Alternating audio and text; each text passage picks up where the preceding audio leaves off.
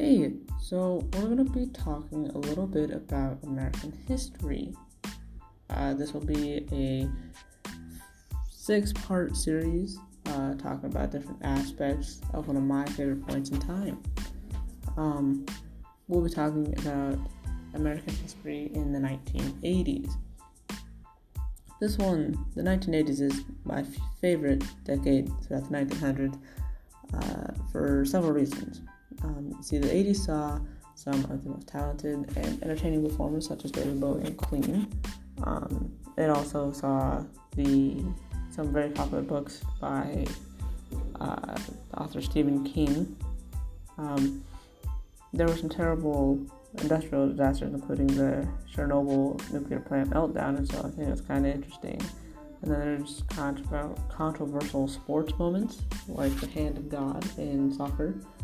And then there's all sorts of mind blowing event- inventions to happen in this time frame. So, with that in mind, I'll be talking about several of these known pieces of history that happened in my favorite decade.